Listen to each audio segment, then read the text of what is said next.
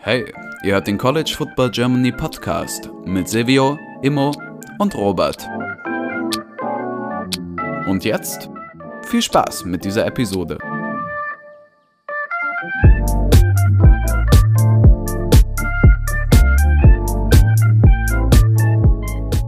Hallo und herzlich willkommen zurück zu dieser neuen Folge des College Football Germany Podcast. Mit dabei ist heute Silvio.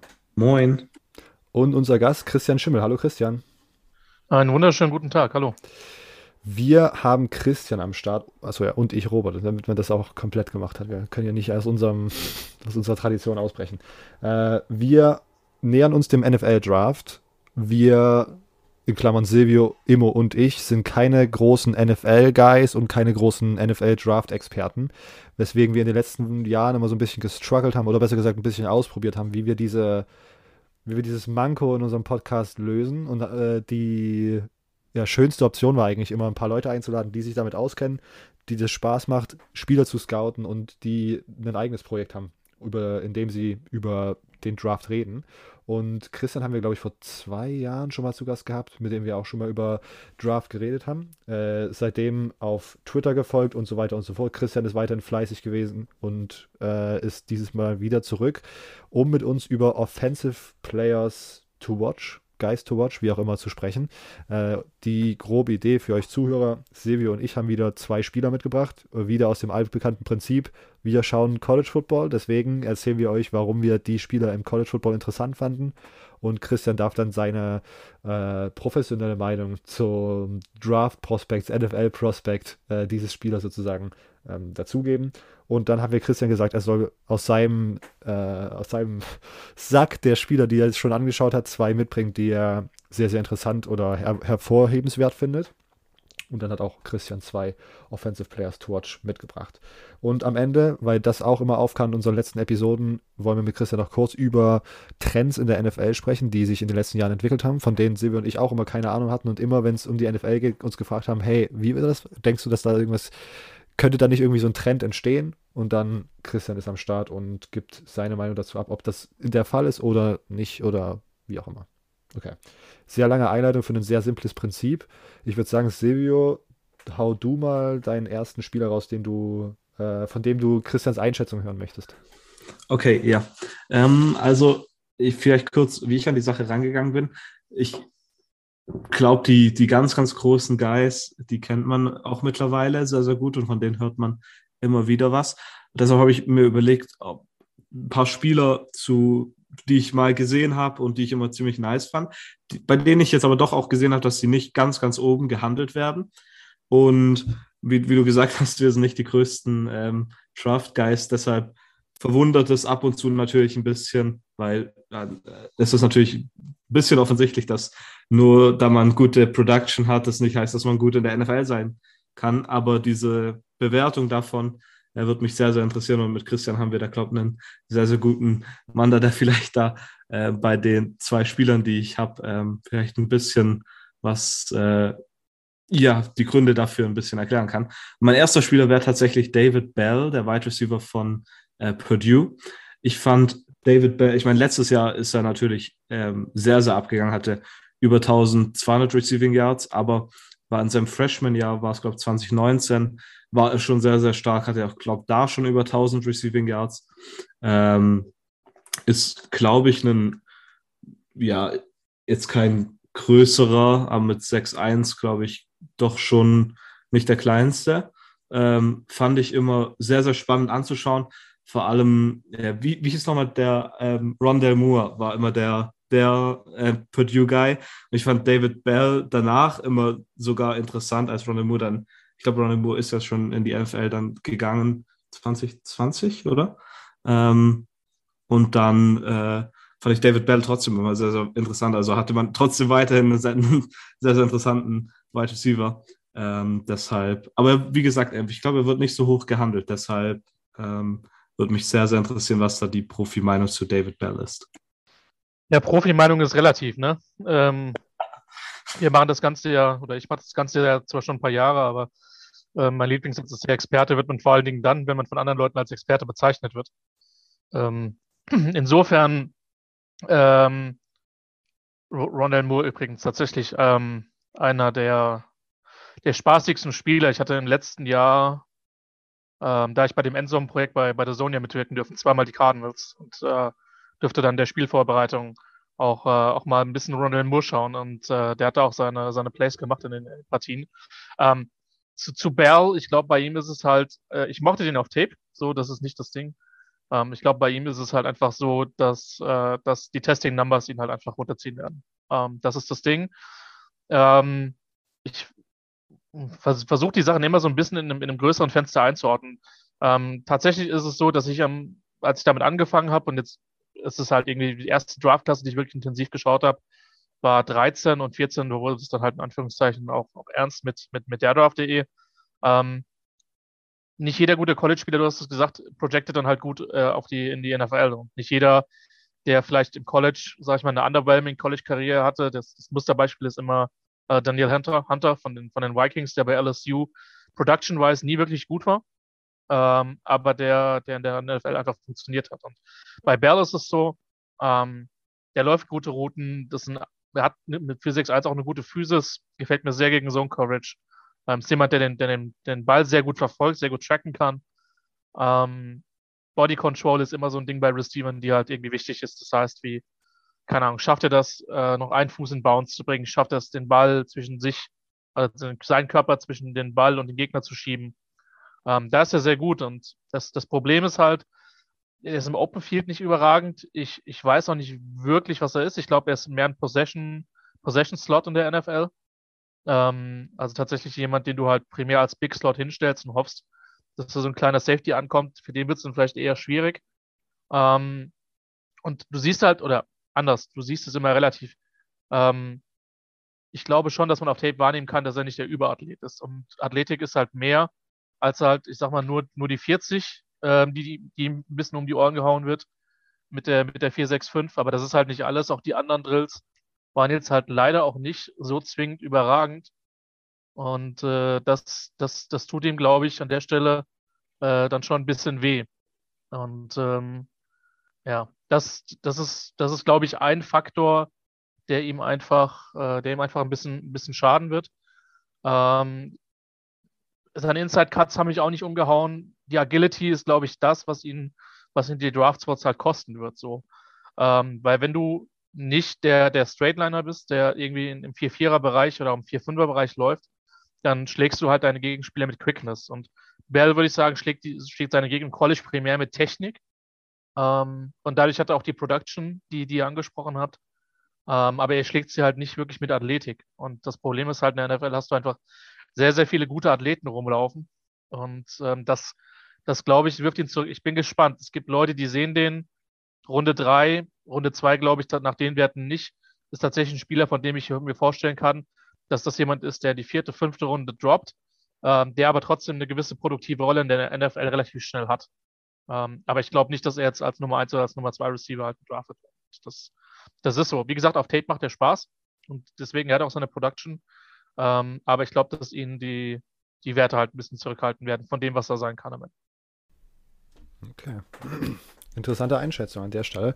Äh, ich mache weiter mit meinem Spieler und danach darf Christian direkt seinen ersten raushauen. Äh, meiner ist Wondale Robinson, Wide Receiver, letztes Jahr bei Kentucky, ist vor der Saison getransfert. Davor hat er zwei Jahre in Nebraska gespielt oder bei Nebraska gespielt und war da immer so der Spieler, den man hervorgehoben hat, wenn man über Nebraska gespielt hat, weil sonst äh, um das mal äh, sachte auszudrücken, gab es nicht viel, was man da hervorheben sollte bei Nebraska.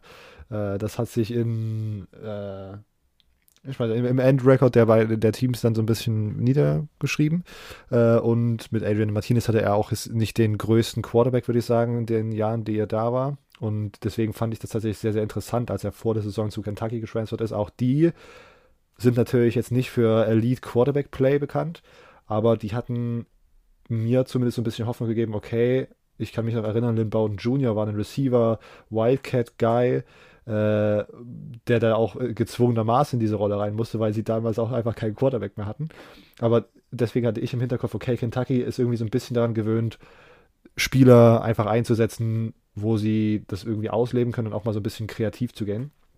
äh, Wardell Robinson hat in seiner Karriere bei Nebraska in seiner Freshman-Saison 340, in seiner äh, Sophomore-Saison äh, 240 Rushing Yards gehabt.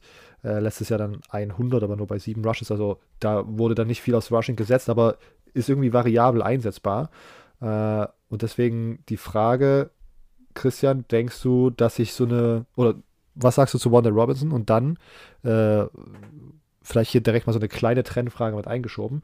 Denkst du, dass in der NFL solche Receiver, die im College relativ kreativ eingesetzt wurden, also äh, häufig vielleicht auch in Running-Situationen, äh, dass die in der NFL gut gewertschätzt werden oder dass es da vielleicht zu starre Spielsysteme gibt oder man vielleicht auch einfach aus Gründen der, ich meine, des Zeitmanagement, der Effektivität, der Effizienz nicht auf sozusagen so einzelne Spieler gameplant. Äh, Kentucky ist interessant. Der, der, der Quarterback, ich muss das tatsächlich gerade nochmal nachschauen. Äh, äh, Will Lewis ist ein äh, ist, äh, ich habe also den habe ich, ich habe den insofern nicht auf dem Schirm, weil er, weil er nächstes Jahr bei Kentucky weiterspielt. Ja. Kann das ist ein Penn State Transfer. Bei dem ist mir halt aufgefallen, weil ich ein paar Spieler von Kentucky auf Tape gesehen habe, ähm, dass der halt zum Beispiel gegen Georgia unglaublich verprügelt worden ist und halt immer wieder aufgestanden ist, immer wieder. Also der hat mir, der hat mir imponiert, muss ich zugeben, muss ich echt sagen. Ähm, ich, äh, ich, also erstens, ich mag den Spieler, ich bin mir relativ, äh, ich glaube, dass, ein, dass eine gute Chance besteht, dass der, dass der Day 2 geht. Ähm, ich glaube, dass die NFL, erstmal auf die schematische Frage zu, zu beantworten, ich glaube, dass die NFL sich insofern anpassen muss, weil ähm, der Spielerpool, der wird im Prinzip aus dem College gezogen. Und du kannst die Leute natürlich ins System zwängen, das macht der eine mehr, der andere weniger. Ähm, aber letztlich, wenn du gute Athleten auf dem Platz hast, die besondere Dinge können und du setzt sie nicht ein, dann verschenkst du halt deren Potenzial. So, das ist, glaube ich, die, glaube ich, die Krux. Ähm, ich will nicht den Antonio Gibson-Vergleich auch machen. Der dürfte euch bekannt sein, der, der, der Memphis Running Back, der auch in so einer, das war damals 2020 so einer meiner absoluten Lieblinge. Ähm, ich glaube, der hat bei Washington auch noch nicht die Rolle gespielt, die er vielleicht spielen kann, aber man hat es hin und wieder schon gesehen. Ähm, von daher, ich glaube schon, also gute Coaches maximieren oder versuchen das Potenzial ihrer Mannschaften zu maximieren. Und wenn du so einen Spieler hast, der besondere Sachen kann, der vielleicht mehr kann als nur eine Sache, ähm, was man halt viel mehr in den letzten Jahren auch gesehen hat, ähm, also Eckler zum Beispiel bei den Chargers, der taucht halt super auf dem Slot auf. Ja, es ist, es ist dann egal. Wenn du, wenn du einen Running Back hast, der gut fangen kann. Wir haben es letztes Jahr ex extrem mit Debo Samuel bei den 49ers gesehen, der eigentlich ein klassischer Receiver war, bei South Carolina ja auch viele unterschiedliche Rollen damals gespielt hat. So, der ist dann sehr, sehr auf dem Backfield aufgetaucht, weil er die beste Option. Also da, da glaube ich schon, dass da gute Coaches einfach anpassen. Und ja, es gibt Leute, die sagen, ein Running Back ist 6'1, äh, 210 und läuft, weiß nicht, die 40 unter 6 Sekunden und fertig, aber gute, gute, gute Coaches werden immer Wege finden, gute Football-Player anzubinden. Und, und Randall Robinson ist es, sein Antritt ist, ist, ist sehr, sehr gut. Ich habe sogar fast gedacht, dass er noch ein bisschen schneller läuft als die 444, äh, was natürlich schon für die, was natürlich schon relativ schnell ist. Ähm, Beweglichkeit müssen wir nicht drüber reden, gute Hände. Äh, natürlicher Catcher, Body Control ist da. Ist, ist halt ein Space Player. Ähm, nicht so extrem, also nicht auf dem Level und nicht mit der Physis wie Kadarius Tony. Äh, letztes Jahr, der mir sehr, sehr gut gefallen hat, der auch für die Giants, wenn er mal fit war, auch, auch relativ ordentlich gespielt hat. Das Ding ist halt, Wanda Robertson hat halt Size Limitations mit 5,878. Das ist, ähm, da, da ist halt die Frage, wie sustainable das halt dann, dann tatsächlich ist oder welche Rolle er dann zugedacht bekommt. Ist er dann mehr als ein Gadget, Speed Player, den du halt dann in Space ähm, mit, mit einem Platz bekommst, oder kann er eine klassische Rolle spielen? Ähm, das ist halt die Frage, die ich halt habe, ähm, weil die Physis geht ihm halt mit der Size ein bisschen ab. Aber ich glaube schon, dass der, dass der dir, gerade wenn du eine Offense hast, die vielleicht äh, ein bisschen mehr darauf aus ist, Yards auf der Catch zu holen, ähm, also wenn ich zum Beispiel sehe, was jetzt gerade in, in Miami passiert, wo du eigentlich einen Quarterback hast, der nicht den, den stärksten Arm hat, egal wen du jetzt vorziehst, Bridgewater oder halt, halt Tua Tagovailoa, ähm, aber die halt vermutlich eine Tonne an, an Mesh und, äh, und, und, und Crossing-Routen laufen werden und die Jungs in Space be bekommen ähm, und dann Yards auf der Catch äh, dann erzielen. Für so eine Offense ist der, ist, glaube ich, Wanda Robinson jemand, der einen sehr großen Wert haben kann ich bin gespannt. Auch der hat nicht, er hat nicht überragend getestet, aber die 444 hilft auf jeden Fall. Ähm, jo, Das ist im Prinzip, das ist im Prinzip mein, mein Take. Aber es ist also auf jeden Fall ein Spieler, der Spaß macht und ich hoffe halt, dass der in der NFL auch einen gewissen Erfolg hat, aber das, das wird sich herausstellen. Okay. Bevor du deinen ersten Spieler vorstellen darfst, möchte ich dir vielleicht nochmal oder möchte ich dir vielleicht nochmal darauf hinweisen, Christian, dass Will Lewis ein Guy ist, den man im Auge behalten sollte, allein für den Fakt, dass er keine Bananen essen kann. Echt? Er kann das nicht, warum? Äh, da ist während, während der Saison letztens, und da sieht man, wie, wie weird nischig wir gehen, ist letztes Jahr so ein richtig, so ein Video viral gegangen, wie er eine Banane genommen hat und die einfach so nicht geschält hat und dann gegessen, sondern er hat die einfach so für quer genommen und einfach okay. so mit Schale reingegessen, wie so ein, ich weiß nicht, okay. ich, kann nicht sagen, wie so ein irgendwas, weil das einfach keiner machen würde. Und das ist dann, ja. das ist dann dazu, ist dann dazu übergegangen, dass irgendwie die ESPN Sideline-Reporterin einfach am Seitenrand stand und in so eine, einfach so eine quere Banane gebissen hat. Was einfach so absurd ist, diese Situation. ich weiß nicht, das ist eigentlich. Wieder was gelernt, sehr, sehr gut. Das ist ein Nugget, was ich definitiv mal einbauen werde. Ähm, ja, das, das, das, das, ist halt die, die Spannung. Und das, also, das, wie gesagt, ich finde es schade, dass nicht jeder gute College-Spieler in der NFL funktioniert, aber dann hätte man noch ein besseres NFL-Produkt. Aber Ronald Robinson kann, kann dazu bei, und ich bin, bei ihm ist es halt so ein Ding, ich glaube, der Landing-Spot ist halt super, super entscheidend. So, ähm, kriegt er eine, kommt er in eine Offense, wo, wo du wirklich einen OC hast, der eine Idee hat, was er mit dir macht. Weil dann, du kannst halt auch als, als, als Spieler der Art total verwandt werden. Und ich hoffe nicht, dass ihm das passiert. Ja, so wie sich das anhört, hoffe ich ja Miami, weil wenn ich Tyreek Hill richtig verstanden habe, ist Tua Tagovailoa der genaueste Quarterback der NFL. War das nicht seine, seine Quote in seinem, seiner Press Conference? Ich habe keine Ahnung. Aber, aber das, also Miami hat auf jeden Fall brutal viel Speed jetzt in der Offense. Also, das ist, ich will nicht sagen, das ist ein bisschen das alte Raiders L. Davis Prinzip, aber ja, es geht, also, also Mike McDaniel wird eine andere Offense spielen. die Raiders Offenses waren Four Verticals, jedes zweite Play, wir gehen tief, no matter what. Ähm, aber es wird, es wird, also Miami wird super interessant, schematisch offensiv nächstes Jahr. Wer sich ein bisschen für die NFL interessiert. Sehr gut. Ja. Nochmal solche Nuggets gedroppt. Ähm, die Frage kam auf, Christian hat uns gefragt, was für Spieler brauchen wir denn, was wollt ihr, was wollt ihr wissen? Und Sevi und ich, die alten Running Back Guys, die sonst immer nur, sich immer sehr schwer tun, einfach mal einen Namen von, äh, äh, äh nicht Running Back Guys, sondern O-Line Guys, äh, die sich sonst sehr schwer tun mit O-Line, die generell in irgendwelchen Offensivsituationen äh, zu erwähnen, weil wir einfach keine O-Line-Guys sind, haben gesagt, wir brauchen einen O-Liner, damit die O-Line-Community bei unseren Hörern nicht wütend wird. Sehr gut. Christian, wen hast du mitgebracht? Ja, wir reden vielleicht über den, über den, über den in Anführungszeichen bekanntesten Namen, der für mich immer noch einen Outside-Shot auf den, auf den First Overall halt hat. Und das ist Evan Neal. Äh, wir reden auch deswegen über den, weil ich den deutlich niedriger habe als der Konsens. Ähm, äh, das, also Evan, ich finde an Evan Neal kann man, kann man interessant halt viele Sachen zeigen. Das ist halt 6, 7, 350 ein Monster, also nachts im Wald willst du dem nicht begegnen, der ist groß. Ähm, ähm, vermutlich nicht böse, wenn er nicht auf dem Footballplatz steht. Auf dem Footballplatz äh, ist er, hat er durchaus eine gewisse, gewisse beeindruckende Physis. Und der kam halt schon als Five-Star Offensive Tackle zu Alabama. Einer der gefühlt 50 Leute, die nur zur IMG gehen, ähm, um äh, um Football zu spielen. Ähm, also ein IMG Academy Product, ich müsste jetzt gar nicht was sagen. Er kommt auch ursprünglich aus, aus Florida, aber IMG ist ja quasi, rekrutiert ja fast landesweit gefühlt, ähm, wenn ich das richtig auf dem Schirm habe. Äh, aber da wisst ihr mehr als, als ich. Und was, was bei Neil interessant ist, er hat halt sehr viel Erfahrung auch auf unterschiedlichen Positionen und er gilt halt so ein bisschen als der Surefire Left Tackle der, der Trevor Lawrence dem, bei dem ich glücklich bin, dass er jetzt vermutlich auch eine Offense spielt, die ihm jetzt ein bisschen mehr helfen wird als. Ah, das ist halt so die Nummer, ne? Ich habe halt mich auf die Jaguars ein Spiel vorbereitet oder zwei. Und du hast bei Mac Jones und bei anderen Rookie Quarterbacks hast du gesehen, okay, hier wird was freigeschiebt, da wird was freigeschiebt. Den Spaß hatte Lawrence nicht. Zumindest solange nicht Meyer da war. Das war, das war, ich habe übrigens, liebe Hörer, falls ihr dafür noch mir 500 äh, Euro geben wollt, ich habe ein Buch zur Führungstheorie in Leadership von Urban Meyer stehen.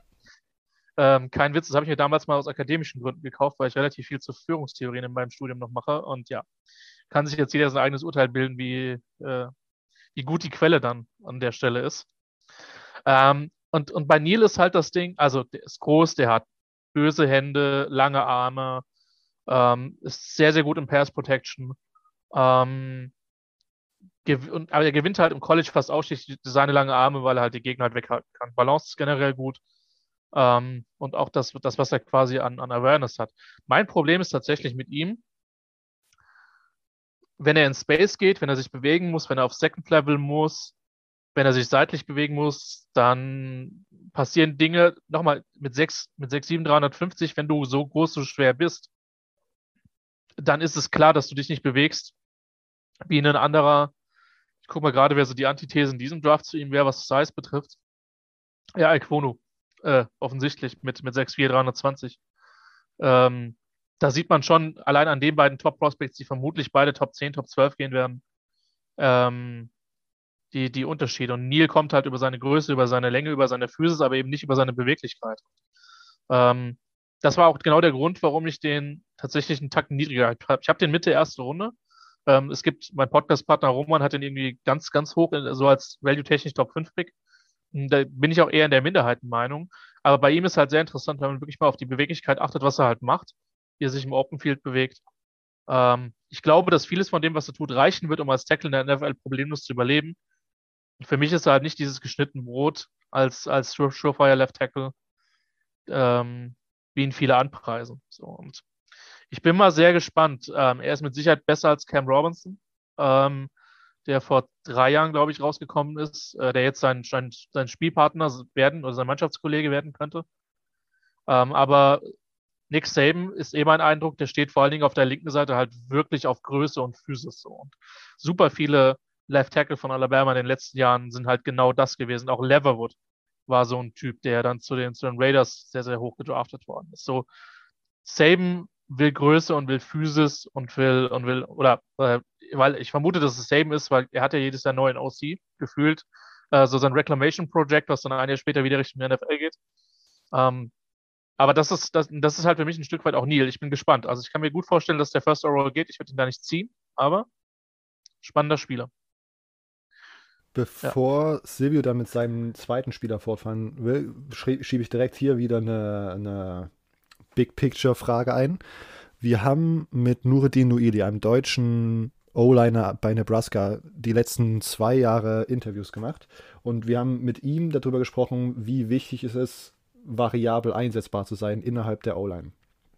Ich habe das Gefühl, dass Alabama tatsächlich auch äh, so ein bisschen rotieren kann, weil sie einfach so, also einfach eine O-Line voller Five-Stars haben und die so viel Talent haben, dass man die vielleicht einfach so ein bisschen umherschieben kann, wo es gerade ein bisschen dünner besetzt ist. Denkst du, dass das Vor- oder Nachteile hat, wenn man sozusagen nicht einen Ex in Anführungszeichen kein Experte auf seiner Position ist, sondern sozusagen viele verschiedene im College gespielt hat und dann in die NFL gehen möchte? Ich glaube, das kommt letztlich darauf an, wie gut du dich in der NFL auf die jeweilige Position anpasst. Wenn du fünf Jahre, äh, fünf Spiele Tackle gespielt hast und überzeugst im Training Camp, ähm, dann startest du und dann spielst du. Ähm, grundsätzlich, das ist, glaube ich, Position Flexibility, gerade für Leute, die jetzt nicht äh, als Erstrunder gehen, ein riesiger Value. Also wenn du zum Beispiel einen Spieler hast, der von der Größe, von seiner Beweglichkeit auf Center limitiert ist, wird der immer weniger Value haben, als wenn du jemanden hast, den du im Notfall auf Right Tackle stellen kannst, der ein guter Guard ist, indem du auch anvertrauen kannst, Center Snap spielen zu können. Also gerade für die Jungs, wo du die jetzt keine, wo du dir nicht sicher sein kannst, okay, der ist die nächsten zehn Jahre Starter auf, auf, auf Left oder Right Tackle, ähm, für die hat das einen großen Wert. Und ich glaube, dass es für den Kopf her für einen Spieler total gut ist, mal Position gespielt zu haben, weil du dann auch Empathie für die Position hast. Wenn du mal weißt, wie sich der Left Guard in der Situation fühlt, dann kannst du vielleicht Left Tackle beurteilen okay, ähm, ja, das, das ist, glaube ich, also Position äh, Flexibility ist immer ein, ein massiver Wert. Äh, Flexibility ist immer ein, ein massiver Wert. Ähm, und ich glaube, dass man da gerade im College enorm von profitiert hat, wenn man da viele Positionen gespielt hat. Ähm, in der NFL ist es, ist es zum Teil sehr, insofern ist es unterschiedlich. Du hast Leute, wo du sagst, die kannst du eigentlich nur gut auf Tackle stellen. Es ist eher so, dass du einen Tackle auch mal zutraust, um auf Guard zu spielen, als umgekehrt, äh, weil da gewisse Limitationen im Sinne von der Körpergröße oder Armlänge oder ähnliches sind. Ähm, bei Centern ist es mitunter noch extremer. Aber grundsätzlich ist das eine positive Sache. Und vor allen Dingen heißt das ja dann auch, gerade wenn du jetzt, weiß nicht, im College drei Jahre gespielt hast, dann hast du gespielt, dann hast du nicht auf der Bank gesessen, sondern hast du, hast du Game-Erfahrung. Und ich glaube, das ist grundsätzlich eine positive Sache. Okay, sehr gut. Äh, Silvio, Spieler Nummer zwei deinerseits. Okay, ähm, es war eigentlich ja fast klar, dass ich äh, den Spieler nehmen musste, und zwar Bailey Zappi. Und es es ist ein bisschen auch mit einer Big Picture-Frage ähm, ja, verbunden, weil ich meine, wenn wir uns Seppi angeschaut haben letztes Jahr und allein nur ein Blick auf seine Statline äh, zeigt absurde Sachen. Aber ich meine, es war eine Air Raid Offense und der Typ hat halt einfach geworfen und geworfen.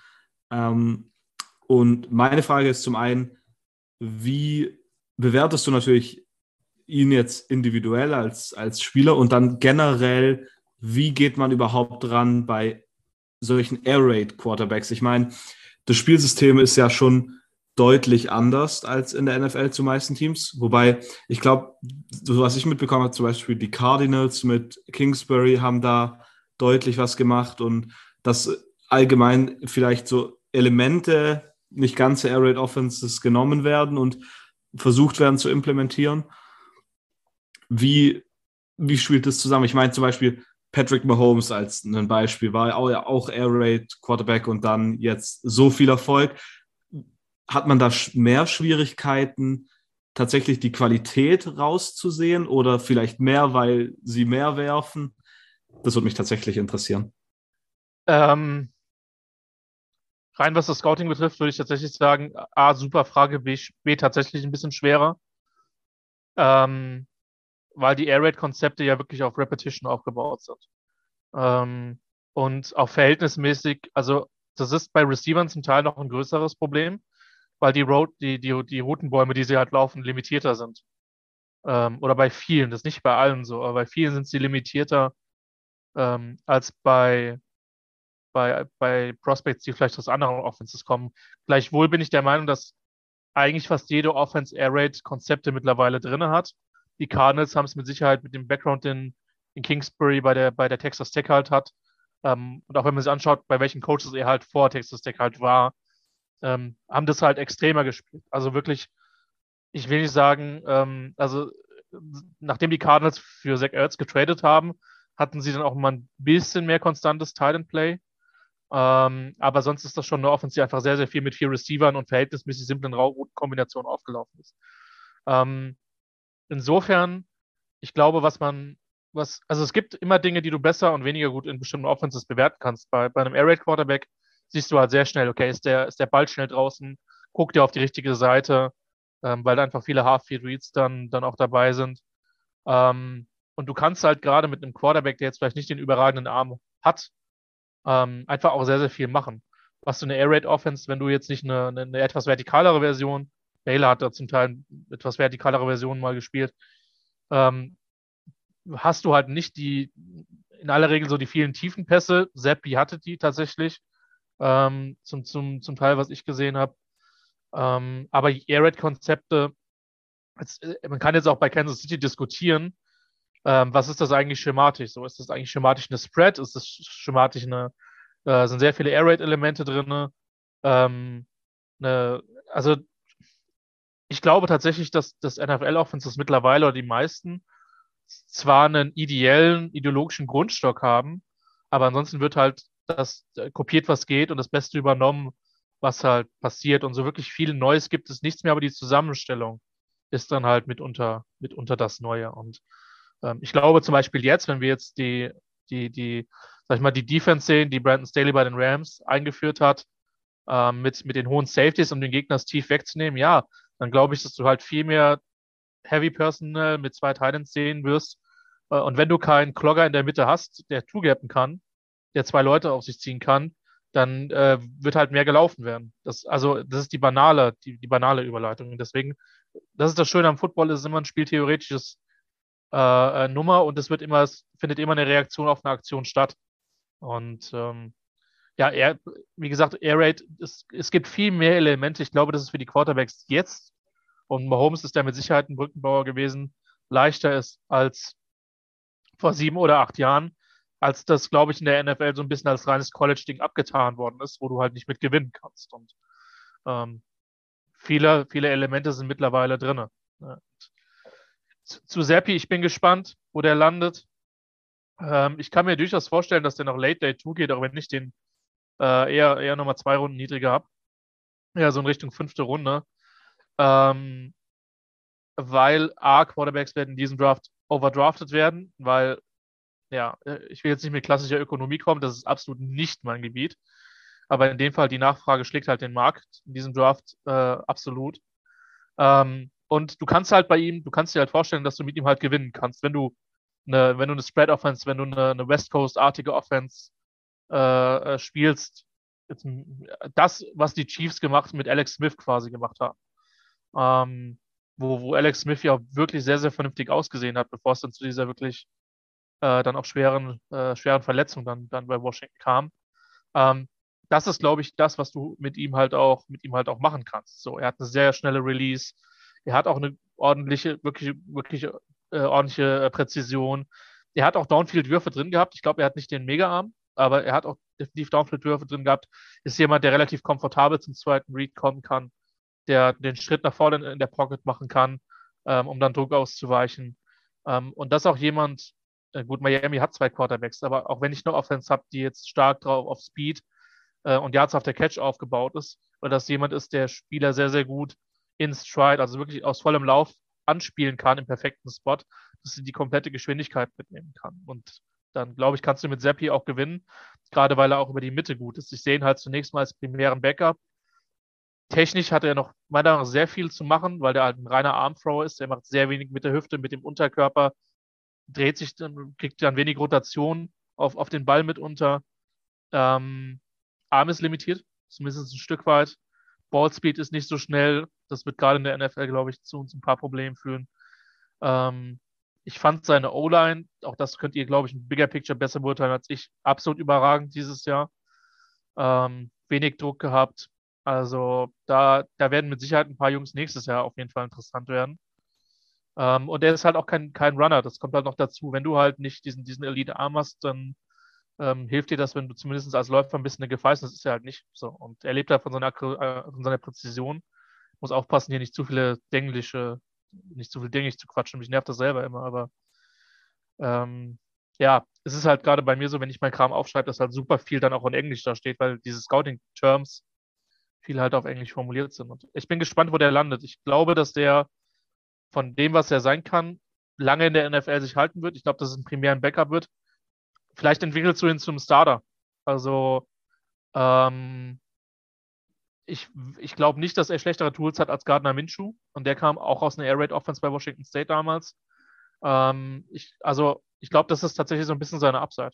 Und äh, Minshew hat in den Starts, die er in der NFL gemacht hat, nicht komplett katastrophal ausgesehen. Und ich glaube, der wird auch irgendwann nochmal eine Chance als Starter bekommen. Und ich glaube, das ist so ein bisschen die Upside mit, mit Bailey Zappi äh, das sind geistern da direkt zwei Gedanken bei mir in meinem Kopf rum. Als erstes, wie ordnest du Gardner Minshew's Jorts ein? Stylistisch? Äh, ich bin absolut kein Style-Experte. Also das, das überlasse ich wirklich anderen.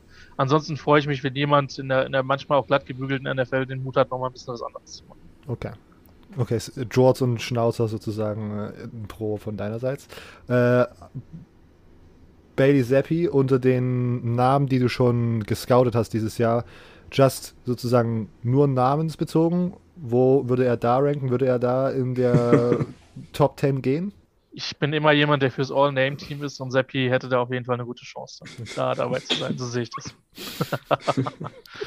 okay, sehr gut. Dann, Silvio, ich glaube, mit diesem, mit diesem Scout, Scouting-Bericht kannst du als äh, Bailey Zappi-Guy, der im Grunde schon ja im Grunde in einem Big Red Maskottchen lebt, nachdem er zu Class in Kentucky gegangen ist, äh, zufrieden sein. Beweisfotos. da muss ich mal Photoshop anwerfen. Ja. Nein, bitte nicht. okay. Ähm, ich mache Spieler Nummer zwei. Ich hab, äh, bin jetzt Running Back gegangen und hatte eigentlich zwei Spieler zur Auswahl. Einer war mein Guy, äh, Max Borgi von Washington State der es dann nicht geworden ist, weil ich jemanden noch interessanter fand. Ich glaube, ich weiß nicht, ob ich ihn mehr erwähnt habe im Podcast, aber auf jeden Fall habe ich äh, in der Corona-Saison viel über ihn gesprochen. Äh, Kyron Williams, Running Back von ähm, Notre Dame.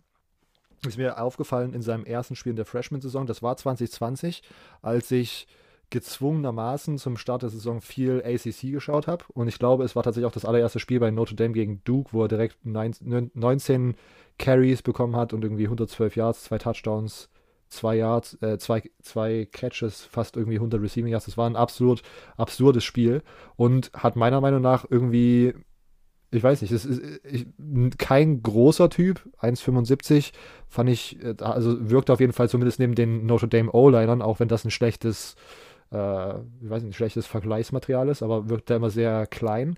Aber er hat irgendwie immer mit viel Wut und mit viel, ich weiß nicht, es hat einfach immer Spaß gemacht, dem zuzuschauen, wie er da wütend durch Defender durchgelaufen ist und hat da die letzten beiden Saisons meiner Meinung nach auch einfach einen sehr, sehr großen Teil äh, zu Davis Erfolg beigetragen. In beiden Saisons irgendwie über 1300 Scrimmage Yards, 14 Touchdowns in 2020, 17 Touchdowns in 2021. Also keine Ahnung, immer wenn ich Notre Dame-Spiele gesehen habe, und das waren tatsächlich in den letzten beiden Jahren mehr als der durchschnittlich, würde ich sagen, äh, hat mir Kyron Williams offensiv immer sehr, sehr viel Spaß gemacht.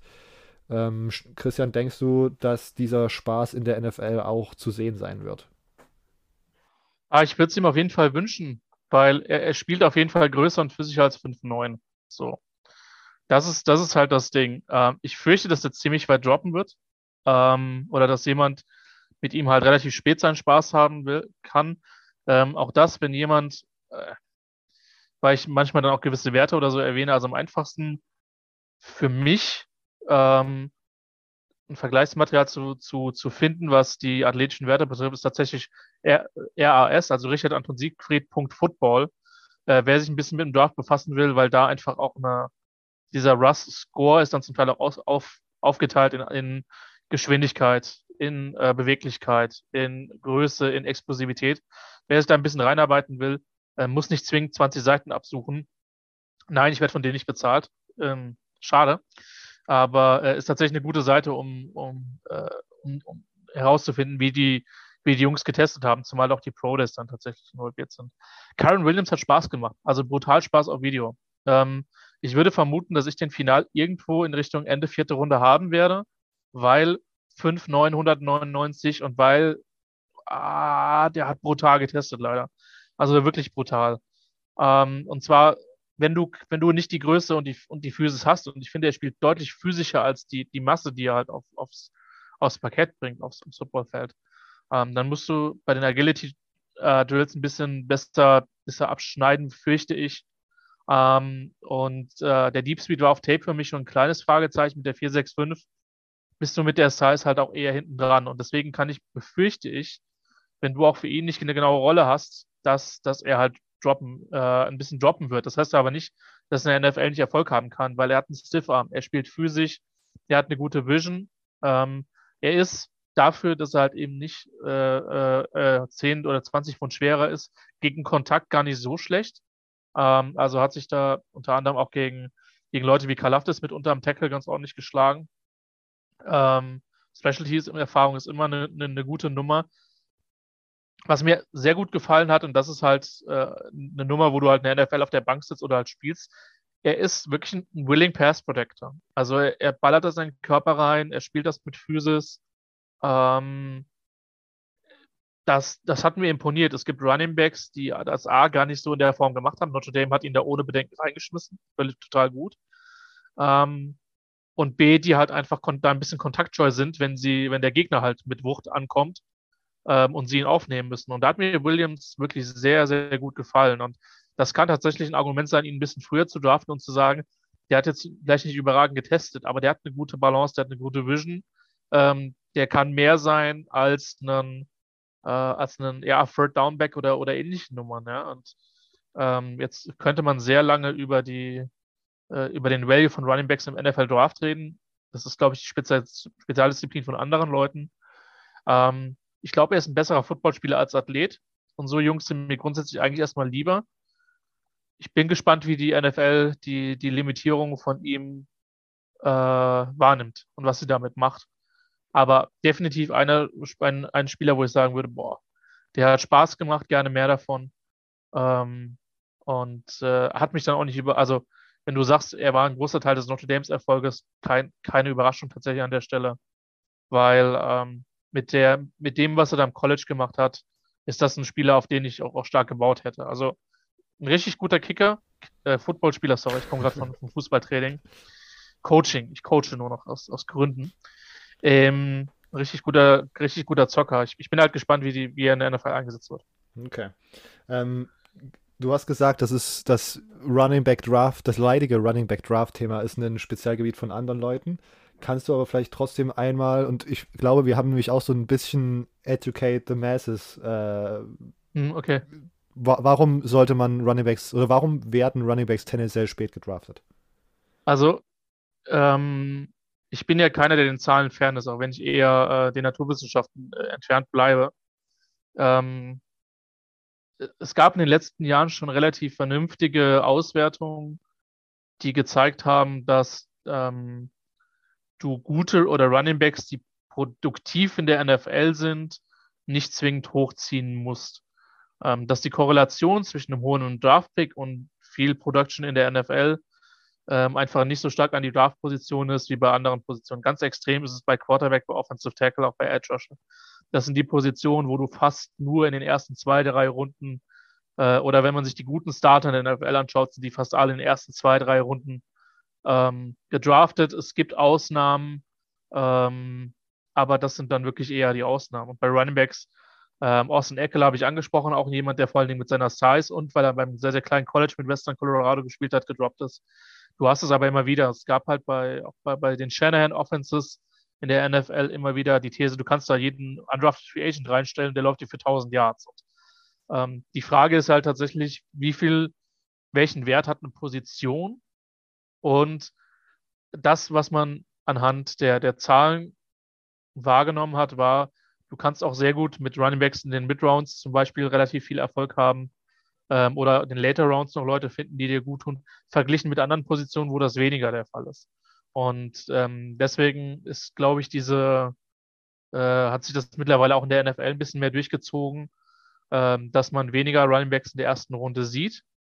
Ähm, und dass generell da einfach eine, eine, der, der Value insofern ein bisschen anders wahrgenommen wird, weil man gerade im Running Game sagt, es hängt sehr, sehr viel von der Offensive Lineup, es hängt sehr, sehr viel davon ab, ähm, wie, welche Fronts du zum Beispiel als äh, in der NFL-Saison gespielt hast. Ähm, und dass der Running Back zwar natürlich mit seiner Qualität dazu beiträgt. Ah, Saquon Barkley wird, einen, äh, wird, wird, eine, wird eine andere Jahrzahl erlaufen als irgendein äh, Free Agent Clogger, der, der nicht die Athletik hat. Ähm, aber verglichen mit anderen Positionen hat man halt wahrgenommen, der Wert oder der Wert hängt halt weniger von der Draft, vom Draft-Spot ab. Und dann kann man sich in Anführungszeichen mehr Zeit lassen, um dann halt so einen Spieler auch zu picken. Und deswegen ähm, glaube ich halt auch, dass äh, ich habe jetzt die Running Back Klasse dieses Jahr noch nicht komplett gesehen, deswegen kann ich mir dazu kein Urteil erlauben. Aber das ist generell der Trend, warum wir weniger hatten. Wir hatten letztes Jahr Harris von, von Alabama und wir hatten die Jaguars haben äh, unseren, unseren Freund von Clemson gezogen, auf den ich jetzt gerade nicht komme. Travis Etienne. Travis Etienne, ja, der halt auch, Etienne war halt auch so jemand, der halt auch sehr, bei dem habe ich es noch mehr verstanden, dass du in der ersten Runde gedraft hast, weil er hat sehr, sehr viel bei Clemson gemacht hat. Der war guten Pass Protection, der hat super Hände gehabt. Ich freue mich auf den in der NFL, wenn er wieder fit ist. Der hat ja, der hat ja nicht gespielt aufgrund Verletzungen. Ähm, aber ja, es gab es haben halt viel, viele Teams den Erfolg gehabt mit, mit Running Backs auch in späteren Runden, was so ein bisschen die Position, ähm, den, den Value ein bisschen, den Wert ein bisschen gesenkt hat. Und das ist diese Debatte dahinter ist natürlich jetzt äh, blöd getimt unsererseits, dass wir dich eingeladen haben, bevor du die ganzen Runningbacks gescoutet hast, weil ich hätte jetzt schon gern dein AJ Dillon 2022 gehört. Der Spieler, der so hoch gedraftet wird, dass eine ganze Fanbase komplett tot getriggert wird, weil die sich alle darüber lustig machen. Aber vielleicht ist das, worüber wir nochmal, äh, worauf wir zurückkommen müssen. Kommen wir vielleicht nochmal zu. Genau. Ja, ich muss, ich muss zugeben, Dylan hat insgesamt der NFL besser ausgesehen, als ich das glaube. Ich hatte den damals, glaube ich, irgendwie Borderline zwischen fünfter und sechster Runde. Ja. Und wenn so jemand in der zweiten Runde halt geht und du denkst ey, Green Bay, so ein Wide Receiver würde Rogers, glaube ich, echt gefallen. Und sie draften dann Quarterback, Running Back äh, und dann so ein mit, mit, mit DeGuara war das, glaube ich, in der, in der dritten Runde, so ein Thailand Fullback-Rolle. Das war, ja, ja, war interessant. Sagen wir es mal so. Ich habe auch weniger, also ich habe wenig mehr Entertainendes gelesen als Packers-Fans ja. an diesem Wochenende. Ja, das ist super. Ja. Also ich bin ja auch jemand, jeder hat seine Rankings, jeder hat Spieler, die er besser findet, die er weniger gut findet. Ähm, ich nehme nicht wahr, dass ich mehr Intelligenz habe oder jemand aus der, aus der Runde, die dann äh, als ein NFL Front Office. Deswegen, ich halt, also nochmal, ich habe meine Einschätzung und die bringe ich dann auch, aber ähm, ich merke halt auch immer wieder, gerade wenn ich dann zum Beispiel im deutschen Football, und das ist natürlich vom Level her nochmal Galaxien weit weg von der NFL, wie wenig Ahnung man dann zum Teil vom Spiel halt hat, auch wenn man sich sehr, sehr intensiv befasst, auch wenn man viel Tape schaut, auch wenn man, hast du nicht gesehen, wie viele Spieler gesehen in den, Letz-, äh, in den letzten Jahren gesehen hat, aber ähm, da ist dann oft ein sehr konkreter Plan dahinter. Manchmal geht es auf, manchmal geht es nicht auf. Ähm, aber ja, Dylan, Dylan war super. Äh, Dylan war super, Jordan, Jordan Love in der ersten Runde war auch super. Äh, die Packers-Fans hatten dann richtig gute Zeit. Auch einfach psychisch eine ganz gesunde Situation damals. Oh ja. äh, don't, don't drink and draft. Exakt. Ähm, kommen wir zu deinem letzten Spieler. Wir sind, wir halten diesen Running Gag, dass wir auch einfach wirklich nur einen O-Liner pro Episode haben und den einfach nur so Name-Dropping einfach liegen lassen. äh, behalten wir bei, denn wir gehen nochmal zu den Skill-Position-Playern. Wen bringst du als zweiten mit? Ja, vielleicht, also es gibt eine Menge Wide Receiver, die auf, äh, die auf Tape Spaß gemacht haben, die beiden Ohio State-Jungs natürlich. Ähm, aber für mich tatsächlich noch etwas mehr Spaß gemacht hat Traylon Burks. Und ähm, ein Wide Receiver von Arkansas, 6 bei 225. Ähm, ich, ich bin gespannt. Auch der hat jetzt nicht überragend getestet. Ich habe ihn trotzdem mit der ersten Runde, weil ich ihn einfach äh, auf gute Zeit geil finde als Footballspieler. Ähm, und man sieht halt auf, auf Tape auch, dass er nicht dieser Überathlet ist, aber ähm, gibt vermutlich keinen Spieler, der, der mir mehr Spaß gemacht hat. Was bei dem halt cool war, Arkansas hat 20, 30 unterschiedliche Sachen mit dem gemacht. Der hat überall gespielt, der hat im Slot gespielt, der hat außen gespielt, der hat Kurzrouten gelaufen, der ist äh, tief gelaufen. Ähm, der hat zum Teil auch, auch Sweeps bekommen. Ja, ähm, brutale Quickness, Handscatcher, Antritt, ähm, Highlight Catches vermutlich die besten der Klasse, was einiges sagt bei Leuten wie, äh, wie Olave, wie, wie London, ähm, äh, wie auch mit, mit Garrett Wills offensichtlich, ähm, die, die sich da nichts geben. Ähm, gute Open Field Vision, auch jemand, dem ich gerne den Ball in die Hand in Space gebe und sage, mach mal einfach, Junge. Ähm, Body Control kann High pointen, also den Ball am höchsten Punkt quasi dann oder für ihn höchsten Punkt fangen. Ähm, und ist definitiv ein besserer Footballspieler als Athlet, aber ist halt athletisch gut genug. Ich bin gespannt, wie der sich gegen Mankiewicz schlägt. Das, das könnte so ein kleines Problem werden, auch wenn ich die Release äh, insgesamt mag, also quasi den, den Beginn des Spielzuges. Ähm, aber den habe ich halt wirklich, also auf, auf Tape habe ich den halt wirklich gefeiert. Und ich hätte den gerne noch ein bisschen höher bewertet als, als Mitte der ersten Runde.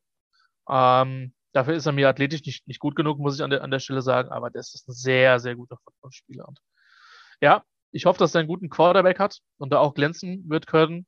Ich bin super gespannt, wo der landet. Also generell, wie diese ganzen Top-Wide Receiver untereinander abschneiden das, das ist für mich tatsächlich noch ein Riesenfragezeichen. Ich glaube tatsächlich, dass, dass wir von London, von Brooks und Olave Wilson reden. Wir reden von Jameson Williams, der gefühlt jedes Spiel einen tiefen Touchdown, wenn nicht zwei oder drei, äh, dahin gepackt hat. Jahan Dodson, der euch mit Sicherheit von Penn State ein Begriff ist, äh, wird auf jeden Fall in der, in der Debatte sein. Das sind, glaube ich, mal so die ersten, vermutlich die ersten sechs. Und Christian Watson von North Dakota State ist dann noch die Frage, der brutal getestet hat. Ähm, und mit, mit 6'4, 208 ein ziemlich physisches Monster ist. Also das wird super spannend, wie die Wide Receiver Klasse sich ergeben wird. Und auch da gilt, was brauchst du als Team? Brauchst du einen kleinen Slot Receiver, brauchst du einen großen X Receiver, brauchst du einen Flanker, der mehr auf Possession ausgelegt ist. Das wird entscheidend, auch mit entscheidend sein, wo die, wo die Spieler halt gehen. Und ich glaube, dass wir wieder relativ viele hochgedraftete Wide Receiver sehen werden. Irgendwie in den Top 20 kann ich mir die sechs auf jeden Fall vorstellen. Aber ich, ich bin gespannt. Also vermutlich eher Matchy, äh, Quatsch, Matchy, äh, eher ähm, Jameson Williams vor Dotson. Auf Matchy bin ich gespannt, wo der landet, der auch seine Qualitäten für Bama hat. Also Sky Moore kriegt im Moment momentan sehr viel Liebe für Western Michigan. Da sind schon sehr, sehr viele spannende Spieler dabei. Okay. Receiver Class hört sich sozusagen sehr, sehr interessant, sehr, sehr spannend, sehr, sehr breit aufgestellt ja. in der Spitze an. Äh, ja. Das war, glaube ich, gerade ein Oxymoron.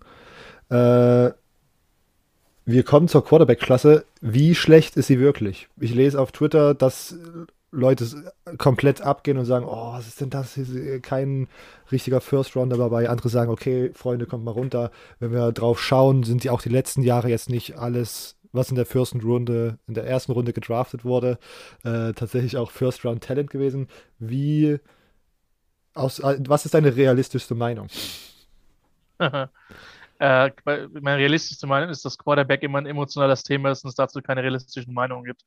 Ähm, nein, Spaß beiseite. Ähm, sie ist deutlich schlechter als zumindest rein vom, vom, vom Scouting als die letzten Jahre, was nicht heißt, dass da nicht Spieler herauskommen können. Ähm, die Spannung in der Klasse ist tatsächlich, ähm, du hast überhaupt keine Idee, wer jetzt wirklich Quarterback 1 ist. So, also wer auch im Konsens 1 ist. Auch da gilt natürlich, willst du als Team lieber jemanden mit einem stärkeren Arm, einen Playmaker, dann bist du vermutlich eher bei Malik Willis von Liberty. Ähm, willst du eher einen, meiner Meinung nach relativ hohen Floor, also jemand, der schon meiner Meinung nach relativ weit ist, mit einer guten Präzision, aber limitierten Tools, dann willst du Kenny Pickett von, von Pittsburgh. Ähm, wer im Moment sehr viel Liebe bekommt, ist Desmond Ritter, der vermutlich in der Pro-ähnlichsten Offense mitgespielt hat, aber mich unfassbar getiltet hat, was die im Halbfinale gegen Berma gecallt haben. Nochmal, ich habe keine Ahnung, ich kenne zu wenig von den Sachen. Ähm, aber ich hätte mir da ein bisschen mehr Mut gewünscht, weil ich glaube, dass er da noch ein bisschen mehr hätte glänzen können in dem Spiel. Der kriegt momentan sehr, sehr viel. Ich glaube, dass er sehr, sehr gute Interviews gegeben hat, weil, also, irgendwo muss ein Rice herkommen und wir haben jetzt zwischen äh, Januar und April kein Tape. Das heißt, es, es, ich vermute, dass es oft viele Sachen sind, aber gerade in Medien kriegt er sehr viel Liebe. Super Wildcard ist für mich Sam Howell von, von North Carolina. Ähm, bei dem ich starke Baker Mayfield-Vibes hatte. Ähm, der dieses Jahr natürlich darunter gelitten hat, dass, äh, dass im Prinzip zwei Running Back, zwei Wide Receiver und ich weiß gar nicht, wie seine, was in der O-Line war. Also, aber die halt alle im Draft waren. Also Carter, Diami Brown, Des Newsom war der andere Receiver. Und wie, und äh, wie heißt der vierte, der andere Running Back, den ich jetzt noch vergesse? Da waren zwei letztes Jahr im Draft. Ja. Kollektives Mal nachschauen. Also Carter und, und Williams, oder? Waren es letztes Jahr. Genau, Williams, richtig. Genau, Williams. Danke. Sehr gut. Den, auf den bin ich gerade nicht gekommen. Und das hat natürlich seine Production erschwert, weswegen er gefühlt dieses Jahr sehr viel selber gegangen ist ähm, und sehr, sehr, sehr viele Hits bekommen hat. Also für mich ist es die schwächste Klasse. Ich habe einen, einen Borderline First Rounder mit, mit Pickett. Ich habe äh, Corral, Willis, Strong und auch noch äh, Howell knapp am, äh, äh am, am zweiten Tag. Ähm, und, und Ritter, Ritter Sebi und EJ Perry von Brown, das ist ein Boston College Transfer. Ähm, das sind so meine, meine Day Free Sleeper, wo ich ein bisschen darauf achten würde. Die werden overdrafted werden. Und äh, ich habe keine Ahnung, was passiert. Für mich tatsächlich das letzte Mal, dass es auch nur andersweise vergleichbar war, war halt wirklich der oft hergenommene 2013er Draft, wo, wo EJ Manuel dann völlig überraschend an, äh, an 13, glaube ich, zu den, also auf jeden Fall Mitte, mit der ersten Runde zu den Bills ist ähm, und der nächste Quarterback erst in der zweiten Runde ist. Und ich glaube, wenn mich nicht alles täuscht, aus der Klasse hat es auch niemand langfristig äh, geschafft. Matt Barkley hat sich ein paar Jahre in der Liga gehalten, hat er war damals fort vier, vierte Runde zu den, zu den Bears. Also ja, rein scouting-technisch ist die Klasse definitiv schwächer und äh, als die letzten Jahre. Äh, was aber nicht heißt, dass ich nicht ein Team verlieben kann. Ich bin sehr gespannt, was die Panthers in den Top 10 machen werden, die einen riesigen Lead auf Quarterback haben. Ähm, äh, ich, das heißt nicht, dass wir nicht am Ende drei, drei Quarterbacks in der ersten Runde sehen, aber rein von dem, was ich oder was auch viele andere Medienmenschen scouting-technisch wahrgenommen haben, ähm, sind die Fragezeichen in dieser Klasse deutlich größer als bei anderen. Ja, definitiv. Okay, das heißt aber eigentlich für den äh, wohlwollenden Zuschauer nur, dass es die Wahrscheinlichkeit höher ist, dass es wieder viele getriggerte Fans auf Twitter gibt. Oh ja. Oh ja, definitiv. Zumal du hast halt diese, diese Typen, die du jetzt halt hast, sind halt sehr unterschiedlich, ja. Und ähm, wenn du dann halt, äh, also ich glaube, dass die Fanbases selber auch sehr differenziert und auseinandergehen werden, ob sie den Typen jetzt tatsächlich mögen. Also es, es wird, es wird zweifellos unterhaltsam werden, ja. Und ähm, auch für die Leute des gepflegten äh, Fanforum-Autounfalls, der dann, oder, oder Twitter-Autounfalls, der dann so, jetzt schaue ich mir mal an, wie die Vikings-Bubble auf diesen Pick reagiert. Er wird Unterhaltung finden. Davon ist auszugehen. Apropos Unterhaltung, das waren unsere Fragen. Wer sich sozusagen ja, das war falsch rum formuliert, damit der Übergang wirklich einen guten Flow hatte. Das waren all unsere Fragen. Apropos Unterhaltung, ihr plant für das, ihr plant ein Draft-Event live, nicht so wie die letzten Jahre immer über äh, Fernschaltung sozusagen zusammengefügt, genau. sondern live vor Ort. Erzähl mal ein bisschen, wo die Hörer euch finden können, wie lange, wo, wann, weshalb. Genau, also ähm, die, die Draft Coach an sich gibt es ja jetzt schon seit 2014. Wir haben, ich habe damals mit dem Kollegen Roman John gesagt, wenn wir schon äh, irgendwie in etlichen Podcasts und Artikeln dann die Spieler vorstellen, dann machen wir was, was live. Und haben halt gesagt, ja gut, dann sind wir konsequent alle drei Tage vom ersten bis zum letzten Pick. Und so wird es auch dieses Jahr laufen. Du hast vollkommen recht. Der Unterschied zu den letzten Jahren war, wir haben es immer remote gemacht. Letztes Jahr auch durch Corona bedingt. Ähm, und dieses Jahr wird es so sein, dass wir uns mit vier Leuten äh, in Marburg zusammenfinden werden. Mit Roman Dom, mit dem ich derdarf.de mache, mit, mit Jan Wegwert, der hier dem, dem College Interessierten vermutlich, zumindest dem deutschsprachigen, be bekannt sein wird. Ähm, auch einer der, ja, also der in manchen Dingen, gerade im College Football, nochmal an Nerdigkeit mir um Galaxien voraus. Das, das ist äh, bemerkenswert. Ähm, und mit Nicolas Martin, einem ausgewiesenen NFL-Experten, der auf den Game Pass letztes Jahr kommentiert hat, mit dem wir viel bei Sport 360 machen, mit dem ich den Ort, aus dem wir kommentieren, sehr oft auch geteilt habe als Kommentator der, der Heimspiele der Marburg Mercenaries, der German Football League. Genau, da werden wir uns treffen. Das Ganze geht in der Nacht vom 28. auf den 29. mit der ersten Runde los. Und dann im Prinzip alle drei Tage live aus, aus Marburg. Ähm, besuchen ist leider tatsächlich nicht möglich, weil das Ding ein relativ kleiner, relativ kleiner Raum ist. Ähm, und wir das auch jetzt, Corona ist noch nicht vorbei, sitzen. Ich bin guter Hoffnung, dass wir uns dann mit weniger beschäftigen müssen als die letzten zwei Jahre, aber das wird sich zeigen. Ähm, genau, und man wird uns, also am einfachsten ist, wenn man mir Chris5 auf Twitter folgt, weil noch nicht, ich kann, kann mir gut vorstellen, dass wir wieder dass wir das Video über Twitch machen werden, vielleicht auch Twitch und YouTube, wir, müssen mal sehen. Ähm, aber es wird da auf jeden Fall äh, entsprechende Ankündigungen geben und es sind jetzt noch zweieinhalb Wochen, das heißt, es wird jetzt noch relativ viel Tape geballert. Ich habe wirklich richtig Bock drauf. Ähm, und ich bin sehr gespannt, wie es wird. Also ähm, der, der eine Vorteil, wenn man es von zu Hause macht, ist, dass man sich dann morgens relativ schnell in sein Bett schmeißen kann. Ähm, aber das wird, glaube ich, eine ganz coole Nummer. Und äh, ich freue mich sehr auf die Leute vor Ort und es würde mich natürlich auch freuen, wenn der ein oder andere dann Bock hat, bei uns reinzuschauen und äh, die Coverage zu verfolgen. Ähm, weil ich glaube, dass es unterhaltsam wird. Weil du hast es, du hast es gesagt, es wird Picks geben, die Fanbases oder vielleicht auch uns überraschen und auf, äh, äh, sag ich mal, auf ein höheres Adrenalin-Level bringen. Und ja, wird bestimmt ganz cool. Ich wollte nur gerade fragen, ob jemand eine blonde Perücke mit hat und den, jemand den Netman macht oder wie man, wie man die Emotionen ein, einfangen möchte, ob es da schon irgendwelche Ideen gibt. Oder das wird sich zeigen. Im Zweifel wird Nicolas Martin dazu da sein, die Emotionen zu steuern. Ähm, man weiß, dass der Enthusiasmus nicht immer äh, positiv ausgeschlossen gegenüber ist. Ansonsten ist halt auch klar, wenn dumme Wortwitze kommen, wird es halt diesmal keinen virtuellen Tacker geben, sondern vermutlich einen realen.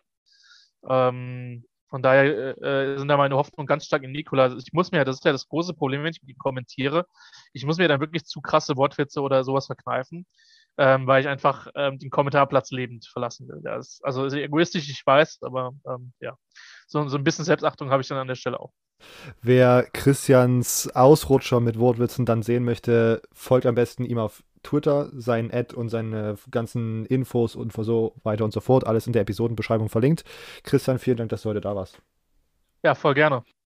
Schön, dass es geklappt hat und ja, ich wünsche euch weiterhin viel Aufmerksamkeit, viel positive Aufmerksamkeit und viel Feedback mit dem, mit dem Podcast. Das ist ja eine Sache, die, glaube ich, dann auch für euch sehr wertvoll ist, wenn die Leute euch ähm, Feedback geben und sagen, hey, gefällt mir, gefällt mir gut. Und ähm, ja, gerade wenn man so viel Zeit und, in, und so viel Leidenschaft auch in so ein Projekt investiert, wie ihr das tut. Äh, Silvio, danke, dass du da warst. danke, sehr, sehr gerne. Wenn ich schon einmal da bin, danke, beim, wenn ich schon mal beim Bedanken bin, dann kann ich auch mal die Runde voll machen. Äh, liebe Zuhörer, ihr könnt uns auf Twitter folgen, at CFBGermanyPod oder auf Instagram CFBGermanyPodcast. Äh, wahrscheinlich hört ihr uns nächste Woche Mittwoch wieder, aber für genauere Infos folgt uns dort auf Social Media. Äh, und dann vielen Dank, dass ihr diese Episode gehört habt. Ihr hört uns bei der nächsten. Bis dahin. Ciao.